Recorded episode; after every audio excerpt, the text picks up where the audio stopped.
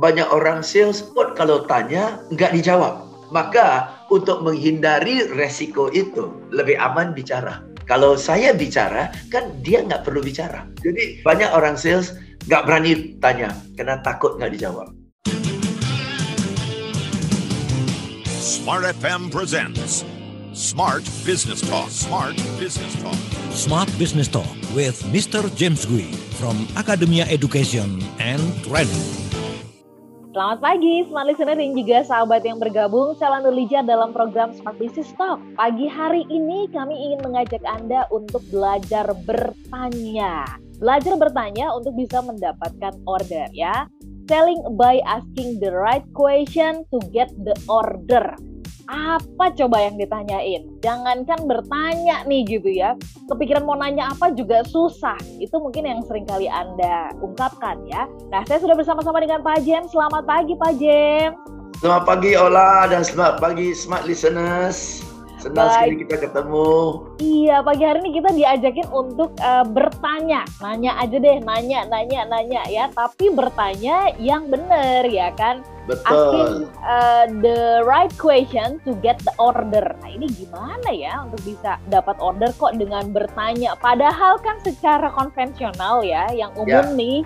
Kalau seorang sales datang ke calon kliennya, ya udah siap dengan perlengkapan perang, kontrol, laptop, dan sebagainya ya. Siap-siap ingin presentasi. Tapi ini malah disuruh bertanya. Kalau Pak James melihat yang lalu-lalu lah ya, yang standar kita lakukan dengan kita presentasi, siapin kompro, dan sebagainya. Menurut Bapak, kenapa itu nggak works? Kurang works itu adalah ya karena kalau kita presentasi itu dari pihak kita dan customer kita atau calon pelanggan kita harus pikirkan bagaimana apa yang kita tawarkan ke dia itu bisa pas, bisa cocok, bisa fit dengan kebutuhannya. Jadi dia yang harus mikir, uh, itu satu ya. Dan kedua, kalau kita yang presentasi, kita yang jelaskan, kita bicara. Dan karena kita bicara, dia diam kan? Dan karena dia diam, kita tidak tahu kebutuhannya, kita tidak tahu problemnya, kita tidak tahu inginannya, kita nggak tahu kekhawatirannya, kita tidak tahu budgetnya, kita nggak tahu proses buat keputusannya, kita nggak tahu prosedurnya, kita nggak tahu siapa yang mempengaruhi, siapa membuat keputusan. Kalau kita presentasi dan kita bicara, sepuluh hal yang kita nggak tahu. Dan karena kita tidak tahu banyak hal, apa yang kita presentasi belum tentu cocok.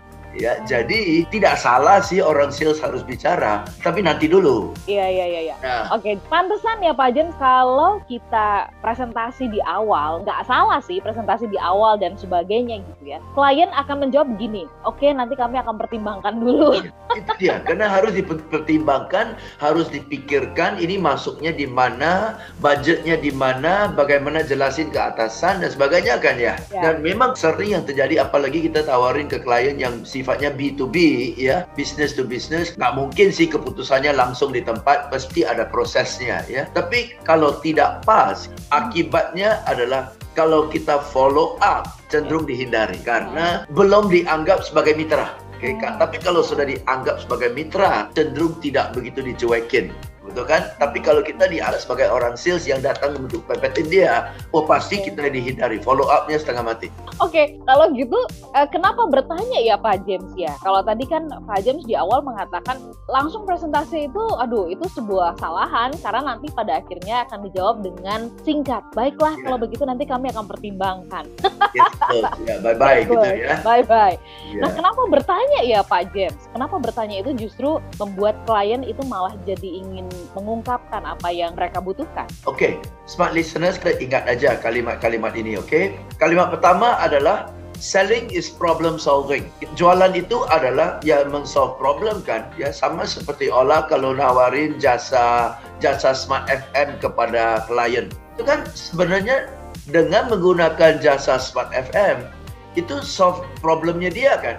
Dengan menggunakan jasa Smart F M dia bisa jangkau masyarakat yang sangat luas. Sedangkan kalau dia pakai pasukannya sendiri, nggak mungkin jangkauannya seluas itu, sesingkat itu, secepat itu, betul kan ya? So, jasanya Smart F M solve their problem kan. Jadi selling itu, selling is problem solving. ya. Okay. Nah, kalau selling is problem solving, berarti orang hanya akan beli jika dua hal. Dia punya problem dan yang kita tawarkan itu menyelesaikan atau mengurangi problemnya. Itu satu. Atau kedua, dia punya potential problem. Dia punya bom waktu, ya. Dan kalau tidak diselesaikan, bom itu meledak. Maka orang sales adalah problem solver. Jadi, step satu adalah cari tahu problemnya, atau kedua, sadarkan akan problemnya. Okay. Hanya kalau ada problem atau disadarkan, baru mungkin pelanggan bilang, aduh, kalau gini gimana ya? Ah, baru dia sudah terbuka, baru kita masuk, baru dia tanya, lalu gimana ya? Ah, bukan dari itu Pak, saya hadir hari ini. Dari ya. Sana udah jadi diskusi, bukan pemaksaan diskusi. Bukan pemaksaan diskusi. Ya. Tapi kan itu idealnya ya Pak James ya. ya. E, ada orang yang mengatakan gini ya Pak, saya baru aja ini aja baru berhasil nih e, minta kesediaan atau kesempatan untuk bisa presentasi. Ini gimana ya Pak? Kalau misalkan saya masa nanti langsung tiba-tiba Bapak punya masalah apa gitu ya? Oh, ya, ya atau ya. Ada problem apa? Ih kamu kepo banget sih gitu.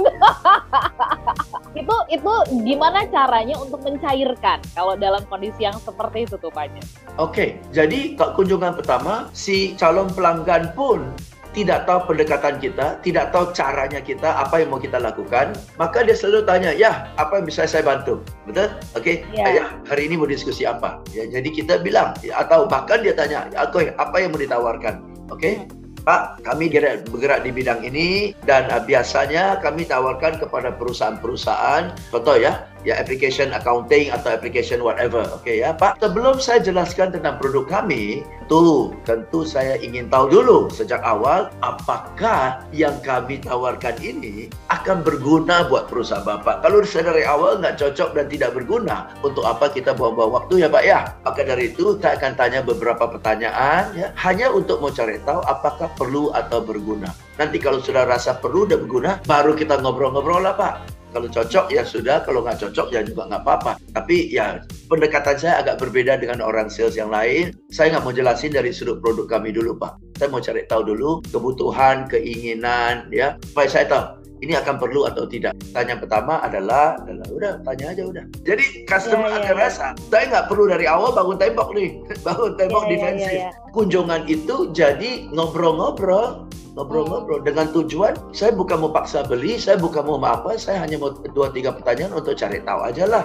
Skenarionya gimana sih, kebutuhannya gimana sih, baru kita bahas. Pak James, menurut Bapak pertanyaan-pertanyaan tadi atau cara kita bertanya itu perlu dilatih kan? Pertanyaan-pertanyaan itu harus dipersiapkan dulu. Dan harus dilatih supaya waktu penyampaiannya sounds nice. Sama lah seperti kita kalau nonton film ya, kayaknya enak banget ya filmnya, natural banget ya.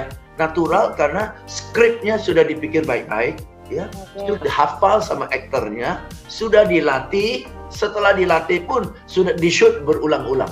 Jadi kadang-kadang, walaupun kita sudah latih, waktu kita menyampaikannya, awal-awal masih kedengaran garing, ya, tapi kalau kita sering-sering lakukan, nah setelah tiga, empat, lima kali lakukan, sudah lebih ke flow. Ya, sama lah, semua harus dilatih.